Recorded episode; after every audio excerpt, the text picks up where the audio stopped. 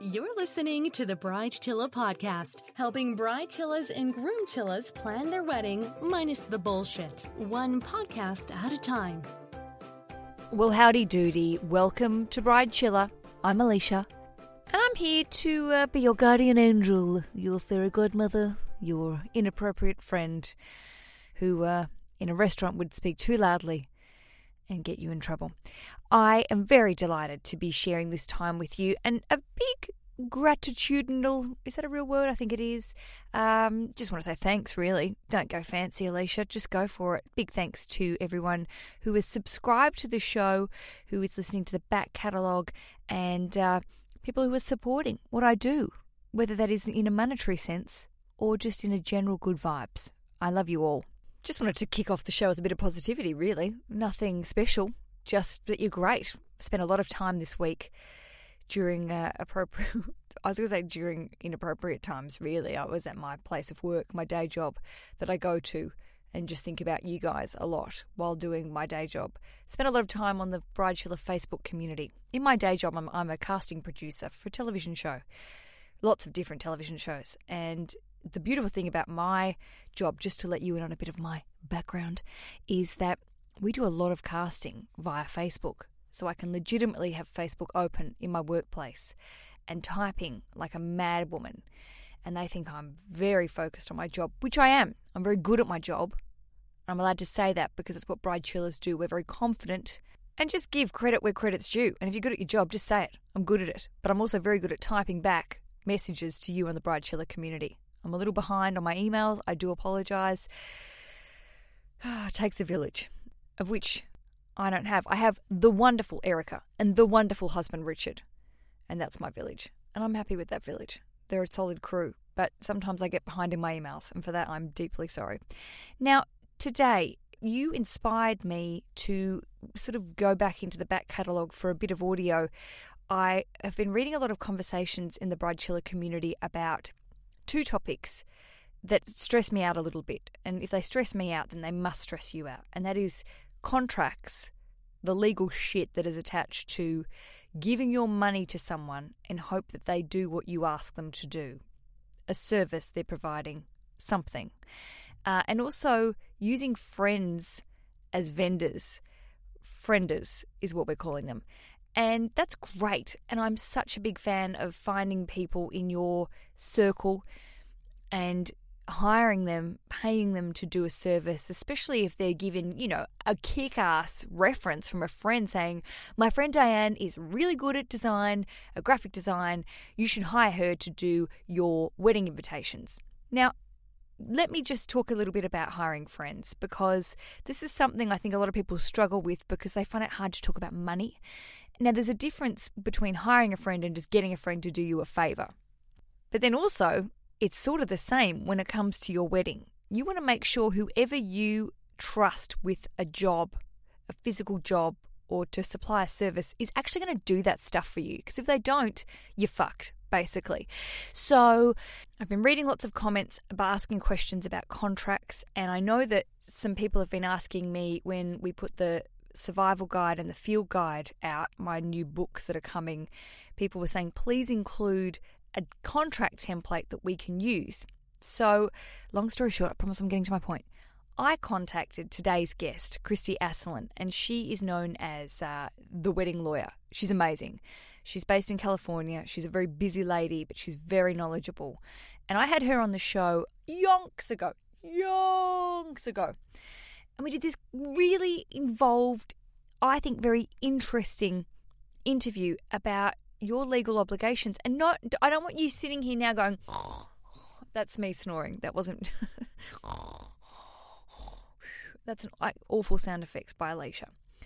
But I remember doing this episode and being really interested. She's amazing talent but also just going shit there's so much about my life that I just sign away and don't think about so I contacted Christy and sort of said look I'm writing this book could you give me potentially some advice? What about downloadable contracts? And she made the very good point uh, that it's quite hard to give legal advice to people all over the world because different laws, different states, different countries are in play. But she gives some excellent very general advice that I think we all should listen to, and not just for our weddings. This is like stuff we should be thinking about every day. I don't know how many times I've read recently stories of people getting completely screwed over by the man. And who's the man? The man. But also in workplaces, buying uh, lots of consumer sort of problems. I've worked on consumer TV shows where people have purchased large items like cars and houses and have really had literally their lives ruined by not reading contracts or not knowing their legal obligations and rights. I think one of the biggest lessons I've learned with my experience with making this show and then also some of these TV shows I've worked in is that a lot of people feel that when things go wrong, they don't have a voice to say, I'm not happy, I feel aggrieved, please help me. And to be honest, I worked on a property show recently where people literally they had their houses, they'd bought new houses and they were literally falling around, down around them. And it was heartbreaking. So I would get on the phone and talk to these people, and they were just like, We just don't know what to do. We don't know where to turn. And it made me think I'm a fairly independent woman, woman, and I'm pretty feisty. I just don't take shit. But I've had to learn that, and I think I'm quite confident. And if I'm not very happy with something, I generally find my voice and speak up and say, that's not going to work for me. If you've heard the podcast before, you know that's one of my favorite sayings. That's not going to work for me. Or, please, can I have some more information? I'm not very happy with that. What can you do to make this better? But a lot of people get to the stage where they feel like they don't have a voice, that have don't have anyone to support them, and also feel pressured to make decisions quickly when it comes to business arrangements and just sign things and don't read them. Which takes me back to the Frienders sort of topic that I really think is something we should talk more about.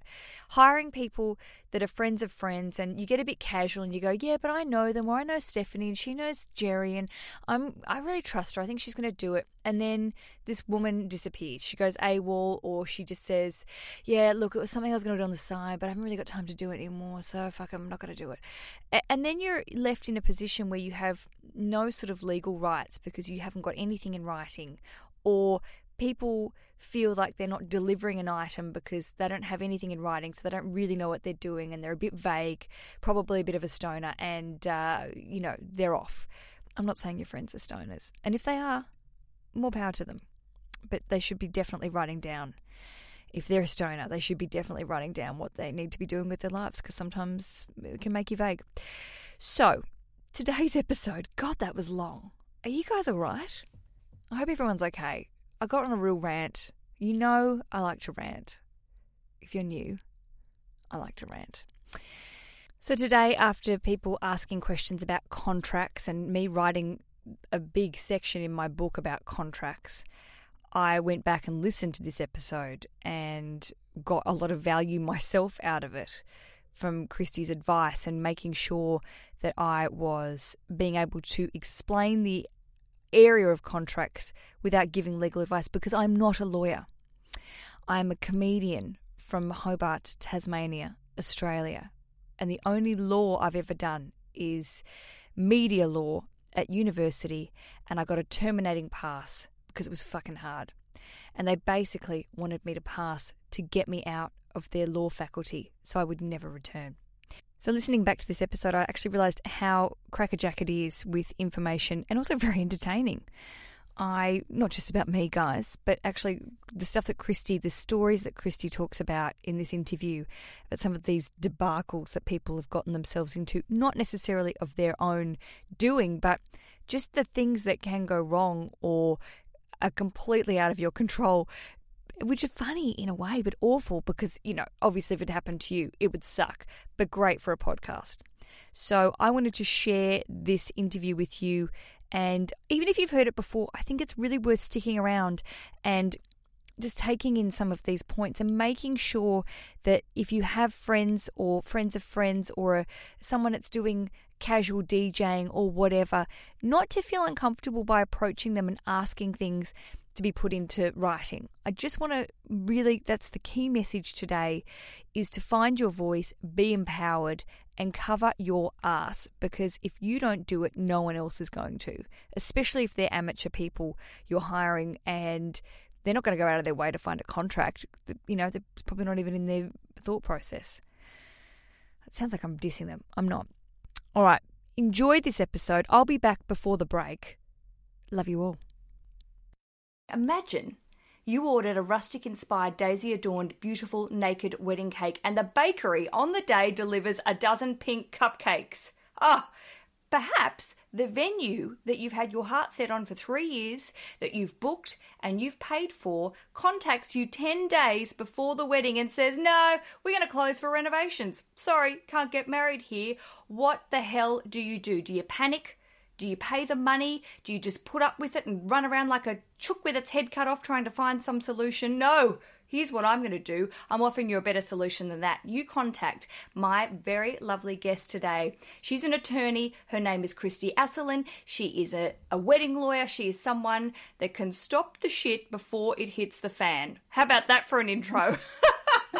That's the best intro ever. Thank you so much. that was great. Oh, look, Christy, you are one of these people that I have like a million questions for because I think of I think you've probably heard me say in the podcast that a wedding is a business transaction, and a lot of people forget that when they come to plan. No, I'm just say people do sort of forget it, and um, it's important to remember that it's a contract, you know, with your vendor, and then the actual marriage is also a contract with, you know, your state. So my marriage with my husband is Chris, me, and the state of California. is not romantic. She's putting the love back into it.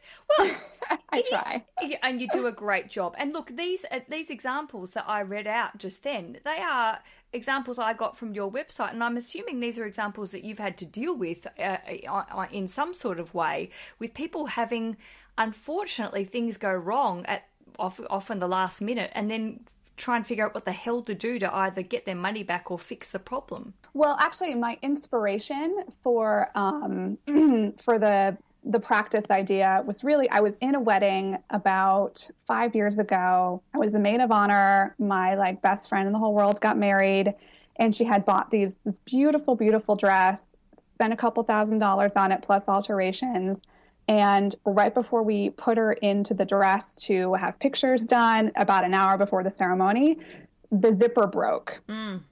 And it caused an, an absolute panic for all of us because we could not get that zipper up. Oh no. And yeah, it was disaster and we, you know, called the boutique several times and they just never made it out in time. And really, the wedding planner and a couple of bridesmaids and myself, we wound up stitching her into the into the oh wedding dress. Oh my gosh! I know, it was such a bummer. So we afterwards, you know, wound up writing a demand letter to the boutique, and the boutique um, kind of denied any liability. And I wound up, you know, helping my friend with um, a small claims action, and she did wind up getting quite a bit of mo- quite a bit of money back on it.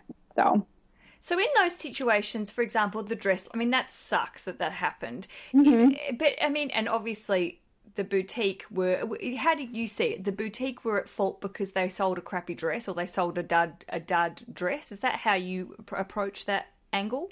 Pretty much. Yeah. We said the zipper was malfunctioned, malfunctioned because it wasn't appropriate for the dress you know, there's a warranty on things that you purchase that they work for the purpose you purchased them. So my mm-hmm. friend bought a wedding dress to wear at her wedding. The zipper broke and she couldn't wear it without huge alterations done in the last minute you you are a, a, lawyer. You're used to you're trained to to look at a dispute and figure out what the best solution is i suppose for both parties or for the party you're representing.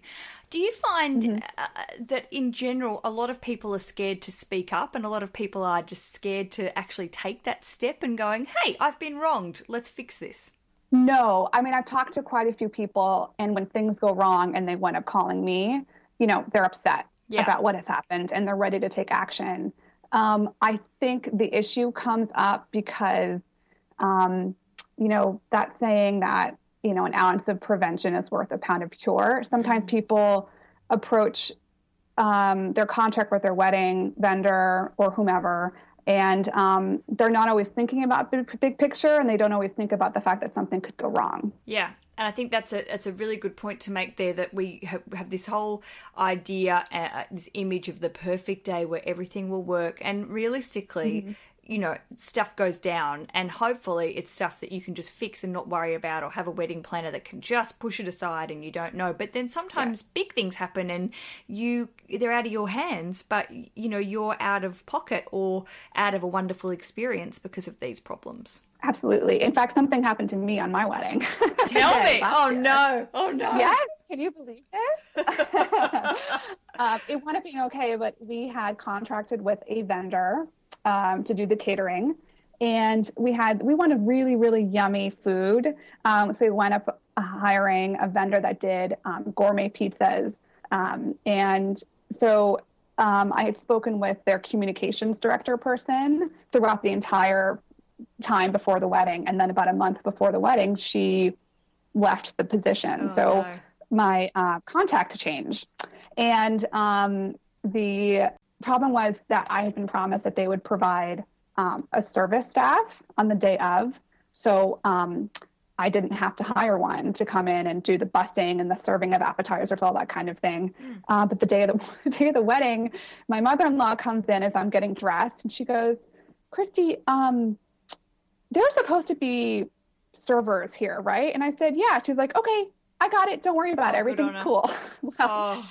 God bless her and our uh, facilities manager for the venue where we got married because um, there were no bussers, there were no service people, there was oh, no one there no. to like get the food out or pour the drinks or anything. Oh, no. we had a bartender, but I mean, kind of refill drinks. So um, at the last minute, we had to hire uh, some people to come in and do that. Thank goodness I didn't know anything about it, but afterwards I found out and I was not very happy. And um, you know, I had a lot of uh, records to show that I was promised specifically people to come in and help serve and do the busing. And so he wound up like um, reimbursing us for the cost of the staff that we had to hire the day of. Good. Well, that's a good. That's. I mean, it's a good solution for an outcome from a crappy sort of situation you've been in. Well, I wanted to ask you that. You know, one of these common things everyone sort of puts out there, and it's completely true, is that the average wedding, especially in the states, will cost you know twenty five to thirty grand, which is crazy money. Yeah. And a point that you it's made. Yeah, it's it's when you put it down, and I always sort of say that's like an average wage, a whole year of your money going to this one event. So you want to make sure you are really covering your ass and making sure it goes well. And the point that you made in uh, an email to me was saying that that sort of figure, when you think about it, is larger is a larger budget than many small businesses begin their whole business with. That's that yeah. puts it into perspective. It's really a lot of money. I mean, that could pay for one year of law school in the United States. Crazy. No, it's a little more than that, but it's a lot of money. It's kind yeah. of ridiculous. So I the big point when we we got in contact, I really started to think about all these sort of points that we could help our lovely save the date listeners with and perhaps hopefully uh, put them in the position where they know where they stand with their vendors and uh, other people they're dealing with and also what they should do in case these situations are happening right now where they're they're really worried about uh, you know financial dealings and contract dealings especially so I, I'm going to admit to you I contracts with mm-hmm. me can be they're really boring. They're really boring documents, yeah, and sometimes we look at them and go, "Ah, I'm sure it'll be fine. Sign it." Tell me about that. no, no, that's fine. I think I think a lot of people feel that way. My contracts professor in law school actually said he doesn't read contracts half the time and just signs them. so you're not alone. Well, you know, when you're on the iPhone, you know, when you're in the i, I always think about this. When you're in the i, I'm sure people have done it when they've downloaded my podcast. If you're in the iTunes, when you're in the iTunes and mm-hmm. it says, "Oh, you need to update your contract," and you have to scan, you do the little flip through about forty thousand pages, and then you go click yes, and you think, "I could have just signed my life away. I have no idea, but I need to download that podcast or that song so quickly.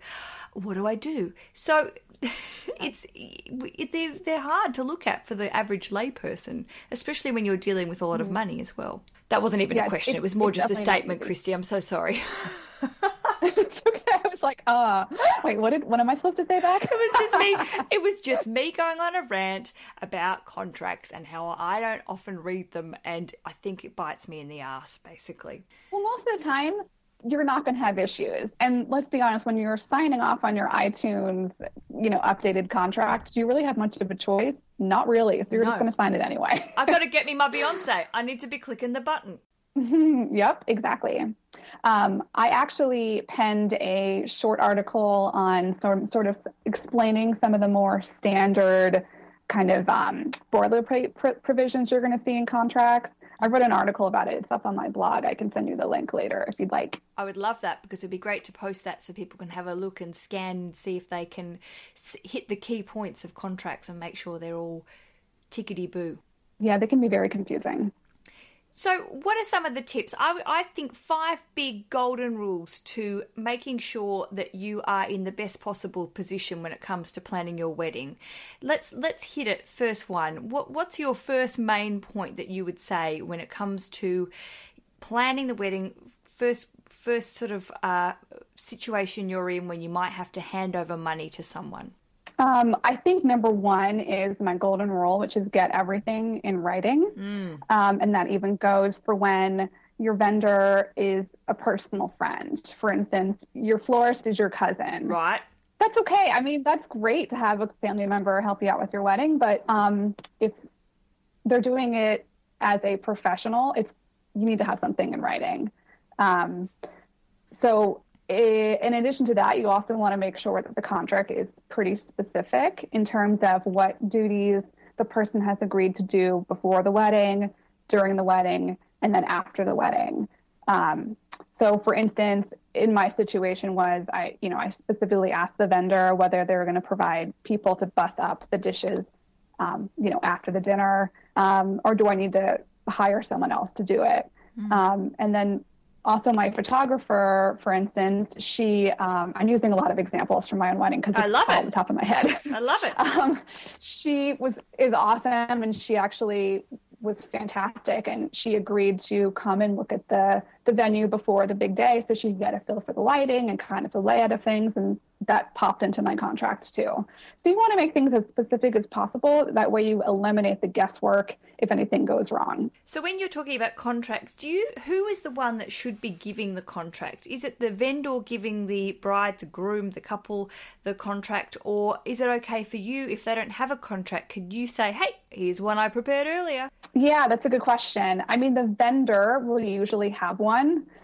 In my experience, I um, have read a lot of vendor contracts, and some of them are just terrible. So I, I actually created my own template one because right. as I was going along, you know, I was like, I can't even deal with this contract, so I just want to rewriting rewriting everything, and um, everything was, you know, peachy keen. So generally speaking, it's the vendor, but the couple may also, you know, take, you know, um, the control and present their own contract.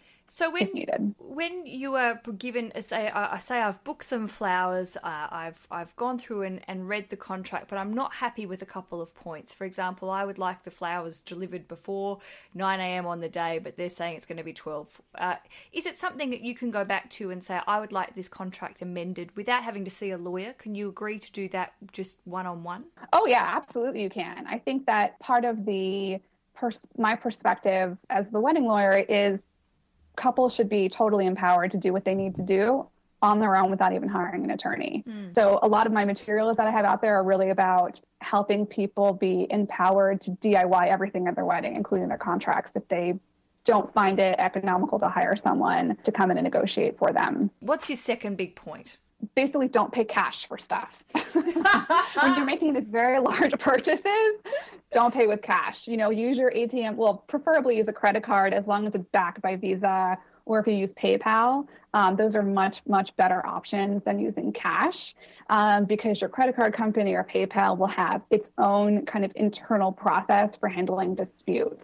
So let's say you buy something like a set of invitations off of Etsy and your card is charged or you pay through PayPal and you never receive um, those invitations and the uh, the person selling the invitation, the Etsy store kind of vanishes and falls off the face of the earth. Mm. Your first option is to contact the seller if you can find them and if they're responsive that's fantastic. Your second option really should be to contact your credit card company to start a review or chargeback process. And it is and that's what i was going to say my natural instincts and i've said it before is pay cash for stuff pay cash you get things cheaper. But then of course that does mean that you don't have a paper trail to cover if you are in the situation of having to go and follow things up. It makes it pretty hard to to recoup costs that way. Oh yes. In fact, I, I worked. I've done some consumer issues for a long time, and I worked um, on a case a few years ago where there was a um, a sofa couch company or like a retailer. They basically took people's money, and you see this in weddings situations too. Took people's money to manufacture a couch, and then just like shut down. And all these ah. people who had paid, they'd offered a discount if they paid cash. So all these people who paid cash were totally up a creek and had to go through a lot to get their money back. And and it is something you do see. And I today I googled as well wedding disputes, wedding law, and uh, really sad to see. But a lot of the times it's wedding dress shops that are just going broke and just mm-hmm. putting a sign on the wall, the window, and then they're like, "That's it, we're out of here," and you no one gets their dresses. Yeah. It's really common. It's, it's and it's terrible. And again, when you're spending thirty thousand dollars on your wedding, that's a lot of money. Dresses are like I mean, I didn't spend that much on mine, but thousands upon thousands yeah. of dollars. I've watched enough Say Yes to the Dress to know people will spend like spend like twelve grand on a dress, you know. Oh my god! And for them not to get it because they paid cash, you know, it just I think you just cover yourself a lot better if you pay with um, credit card or PayPal or something. Well, Christy, let's go back to that. So, if, for example, you you do you put a deposit down on a dress, and as we know, a lot of these dress shops want you to put money down a year, six to eight months beforehand. It's a big investment prior to, and then the shop goes bust. They take off to Mexico, wherever or bankrupt city. Who knows? I'm not saying they're all dodgy, mm. but it ends. You can't get the dress because it doesn't physically exist yet. What the hell do you do? You know what? If they're filing for, I mean, honestly, hire a lawyer at that point, especially if you spend a lot of money. Yeah. I mean, if someone's filed for bankruptcy, there's like a lot of very complicated bankruptcy procedures that um, creditors can submit a claim, for instance. That's also possibly an issue with fraud that an attorney could help with.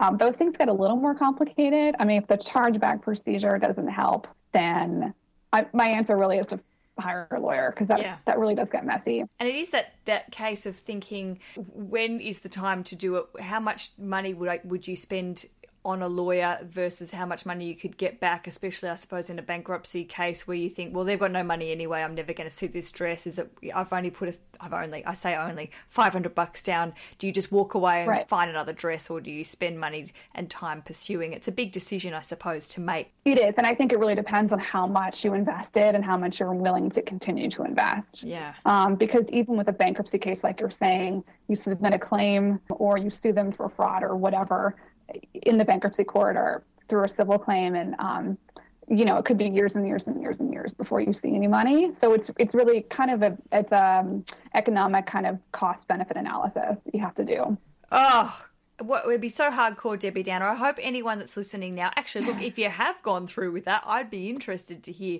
the solutions. Please get in touch. But I really hope none of my lovely listeners are having these problems. But that's why we're here talking about this today. We're talking all about how to cover, I'm going to say, cover your ass when it comes to your vendor agreements. When you are in a, a, financial transaction, yes, weddings are very emotive and wonderful and pretty, but also you are spending a lot of money. That's why Christy is here to tell us more about this very important issue and topic after this.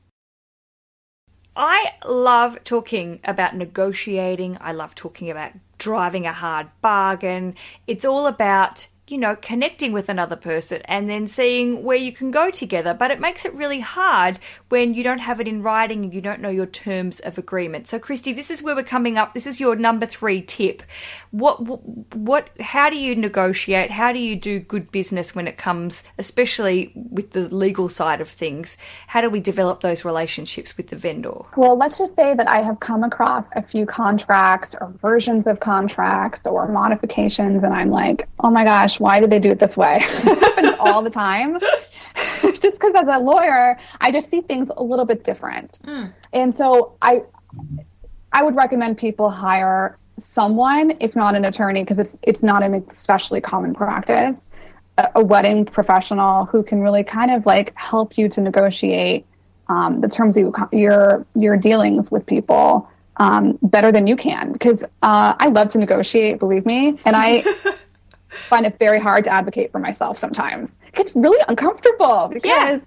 it's hard to be the bulldog when you're also trying to be like the cute bride who wants to yes. have a good relationship with all your vendors. I had a wonderful um, facilities manager at our venue, and I asked so many hardcore questions. Um, and at one point, he was like, "Look, I'm not trying to price gouge you," and I'm like, "Oh my gosh, I don't think you are. This is just how I function." Yeah, you know what I mean. It's all about communicating, and sometimes it can be a little uncomfortable if you're the ones that are going to be getting married. So hire a professional of some sort. Sure. And I, I mean, I don't think, I feel like it's empowering to know where you stand with what you're doing. And, and also, especially if you've worked damn hard for that money and you have an mm-hmm. idea of what you want, then you want to make sure that you get it. And I think communication obviously is the key, but also yeah. You're right. It's really hard to stand across from someone and say, ah, that's too much money. But then they're the people that you're going to be dealing with for the next six to 12 months. So it, it it's, it's really tricky. I suppose right. that's where a wedding planner comes in to some extent as well. Mm-hmm. You can sort of pass the buck a little bit, literally. Oh yeah, it's just uncomfortable. I mean, that's why actors and directors and producers all have agents and managers yeah. to help them with this stuff because it's like you know, you want to be like the talent. you don't want negotiating. You know, probably. yeah, I've been in that situation, and that it is hard when you are in a room. Especially, I work in telly and in telly. That's what we say here in the Brit. We work in telly, in television, and you do have to when you freelance, you have to negotiate your rate, and then you sit two mm-hmm. two seats down from the person that you have been talking money with and you work with them. And I always find that incredibly hard because you want to go, hey, I'm awesome. I'm worth this money. But then also, you know, it's very easy to be a complete pushover and take less money because you want to be polite. Mm-hmm. So that's, it's tricky. Yeah, totally. Definitely is. We, it comes to number four. I'm going to call this number four the paper trail. Let's talk about the paper trail. yes, you want to keep everything you know, I, whenever I work with a, a client, um, my first question is, did you keep all your records? Because basically, in a court of law, unless you have a document to prove up what you're saying, the court, the judge may or may not believe you. It could become a he said, she said thing, which is something you really want to avoid. Yeah. So the more emails, the more contract negotiation stuff you have, like you want to have it all together. So if something goes wrong, you can present it really, really well to the court and say, well, look, this vendor promised me X. Here is the contract provision. I think um, shows that, and then on top of that, I have you know some emails that happened after the contract that even prove it up more. So just keep everything in writing. In fact, and you know, sometimes when you have meetings with people, things will come up during a meeting, and you know, it's you're not going to be like, wait, hold on, let me write this down and I'll have you sign it. I mean, that's mm-hmm. just, it's not going to happen in normal conversation if something important comes up. So I always advise people to, you know, send out a confirmation email after an important conversation or, um, you know, a meeting of some sort, just to kind of set forth what you had discussed. And it doesn't have to be aggressive. It could just be, as we've had a chat in our meeting today, we decided that you are going to charge me $200 for this instead of $500 and you will arrive at this time. I mean, it can be really friendly and casual, but then it's a good way just to say, hey, that's set in stone. We've pressed send it's gotten to you you've acknowledged it and it's it's on record absolutely and you don't have to be like you said aggressive about it i mean i'm i'm pretty like friendly and a generally nice person you know so i i do this kind of stuff and it doesn't really make anyone mad yeah. You just have to be you know like this is the most normal thing in the world and this is how i'm going to do it and i'm going to be really nice about it. There is not and i think the thing is there is nothing wrong with standing your ground and knowing your rights. I really believe, especially as women as well, that people, this dickheads will go, she's aggressive and she's, you know, uh, she's she's rude and whatever. You go, well, actually, if a man was saying this a lot of the time, this wouldn't even be an issue. Uh, so I really mm-hmm. struggle sometimes with being outspoken and being judged yeah. in a certain way. And I'm sure you see this all the time as a, an attorney mm-hmm. and a female attorney. I hate even having to mention yeah. our sex in this situation, but it is that idea to go, we can mm-hmm. be strong and outspoken and not be, you know, a bulldog about it. Oh yeah, absolutely. Um, that's a whole other conversation, but yes. does no does no be organized? I suppose is the big thing. I I've advocated a few times now that you have a, an email address that's completely dedicated to weddings, and that would be a good way that you're not getting things mixed up, especially receipts and invoices and correspondence with other your daily life emails. So that would be a good way just to keep it all going to the one address. Then you can't really lose anything. All right, Number 5 oh, this is if things go down. Let's talk about number five. What? How do we? if if things have really gone to the dark side, where do we do? What mm-hmm. do we do? So if you have to really sort of dig your heels in and um, take some kind of action, and you have to you know, bring up a claim in small claims court, or and that's I'm thinking just as California. I don't know what other um, countries do. I know you're inter- this is a very international podcast. Yeah, so, so this is I'm coming well, from the place of. I'm going to add a little disclaimer here. Obviously, we're talking general here. Christy's not giving you legal advice for your specific area because she's not a she's a wizard. She's a magic, wonderful attorney, but she's not an international law wizard. So you've got to obviously seek professional advice in your area, but Carry on, Christy. There you go. That was my legal disclaimer. Very true. That was well put. Thank you very much. Um, so you're welcome. Um, there may be a career in law for you in the future. You never know. uh, I would love it. Um, yeah, you'd be great at it. Um, okay, so you don't want to wait to bring a case. Like, don't have a problem with your vendor and then like let it sit for years and years and years. Like, you really want to act as soon as possible. Um, there's statute of limitations issues to be concerned with, which are basically um, it's the law that prohibits you from um, suing after a certain date. So in California, depending on what claim it is, you have between um, about one and four years, depending on what kind of claim you're bringing, um, to bring a case against a vendor or whomever. So just don't wait. And if you think, think something is really going down, you know, contact contact an attorney um, to help you figure out what your steps are. Do you think it's something like I was just thinking out loud here about you know you've hired a photographer, you get the photos back, and they're all shit, they're all blurry and awful. I mean, clearly that's something you can't redo. But I suppose there would be an avenue to pursue saying you said you were going to take photos that were actually not blurry. Is that the sort of thing you're talking about? Yes, I see this all the time. It's the photographers and the videographers. Mm. They're the biggest source of wedding insurance claims. And they're maybe the most important part of your wedding. They're a mm. large chunk of your budget and they're there to preserve this day for you, which will happen one time and it is an incredible experience and you'll want to look back on those photos and those videos. Yeah, so you that's it makes me very very sad. And I've heard a lot of stories about like you said, photos coming back blurry. One thing I did not mention that I, I, do consider an important factor to consider is getting some kind of wedding insurance. There's uh, cancellation insurance and there's liability insurance. Um, so you can, I forget which one you would use. I guess it would be the cancellation. I'm sorry, the liability insurance in case a photographer, let's say, gives you back really blurry photos or you never get your photos. You would you you could potentially file a claim with your insurance carrier. And if that's not an option, then you would have to sue in small claims court or, or depending on the value of the photos, um, take it to a superior court.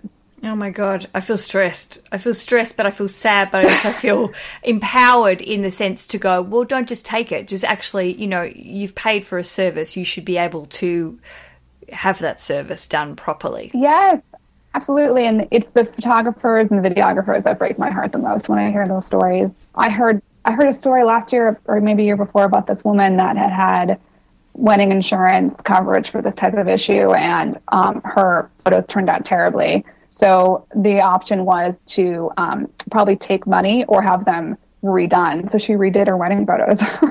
I don't, really? I don't think the wedding party was there. It was just her and her husband. Yeah. Wow. Imagine that having to redo it all. I mean, it'd be fun, but sort of bad. I would put on that wedding dress again in a second. I know. I was just thinking, going, uh, it's in my cupboard. I could still do it. We could have yeah, it happen. I would again. do it. well, luckily, I we had a fabulous wedding photographer, so we didn't have any problems in that area. I, I was just trying to think about what areas that I would have seen. I, I suppose we, we, you know, we had a wonderful caterer, but they were a little slack with getting back to us and I was panicked mm-hmm. the week before. A lot. It's funny, isn't it? And I think that was I've got yeah. I get lots of questions about that, saying, "Oh, I don't really feel very important. We've paid all this money, and they really slow getting back on the emails. I hope they turn up on the day." And we had a little bit of that concern, and they were amazing on the day, and we were like, "Oh, they were fine," but I did get nervous beforehand. As soon as you sign that contract, the sale is over, so they start taking their time. Yeah, exactly. phone calls. Everyone just settle mm-hmm. down. They've got your money now. Just relax. so, I mean, majority of the time, stuff isn't going to happen. Bad things are not going to happen. It's yeah. just this is good information to have just in case. you, you've just taken the words out of my mouth. I was going to say exactly the same thing. Hopefully, you don't have any problems and it all goes completely to plan. But it's good to have that knowledge because knowledge is power, and Absolutely. you you know where to go and when to jump on something if it's not working for you, especially if you have paid a lot of money and stuff is not going your way. So, Christy, if people want to contact you, I, I love your website, yourweddinglawyer.com. It's very simple. Yeah. Now, you yeah. deal with people only in California, but can you uh, tell people, can you help people in pushing them in the right direction if they are from elsewhere? If you are from elsewhere and you feel the need to hire an attorney for something wedding related, what I would do is you want to contact your local bar association because they frequently have a referral service so you'll call them. They have a panel of attorneys that they probably have interviewed or done some kind of investigation on, um, and they will put you in contact. Oh, it has been such a pleasure speaking with you today. You are a gem. I feel more informed. Thank you so much for coming on the show, Christy. You're amazing. Thank you so much. It was wonderful to be here. Happy lawyering. Happy wedding. Did I not tell you that was informative and worth a re listen? I really encourage you all to go back through your vendor contracts and just figure out where you stand with everyone, especially if you've got friends and uh, friendors who are helping you, which is great. But just make sure everyone's on the same page. You've got something in writing, and it doesn't mean you have to go, like Christy said, and be all legal on their ass. It just means that you know where you are all, uh, you're all on the same page. You know what you all need to do get things in writing, and that will stop any dramas. The end. If you have a question, a theme, a comment that you would like to send to me, you can either leave it as a post on the Bride Chiller community, join the Bride Chiller community on our Facebook, on our Facebook, Mark Zuckerberg and myself's Facebook, and also uh, you can email me simply Aleisha at thebridechiller.com. You can find the link on the website, thebridechiller.com, and I encourage you to uh, share your thoughts. Till next Monday's episode of the show, I bid you all happy days, adieu, good times, and again, happy days. The Bride Chiller Podcast, empowering you to kick wedding planning ass every day.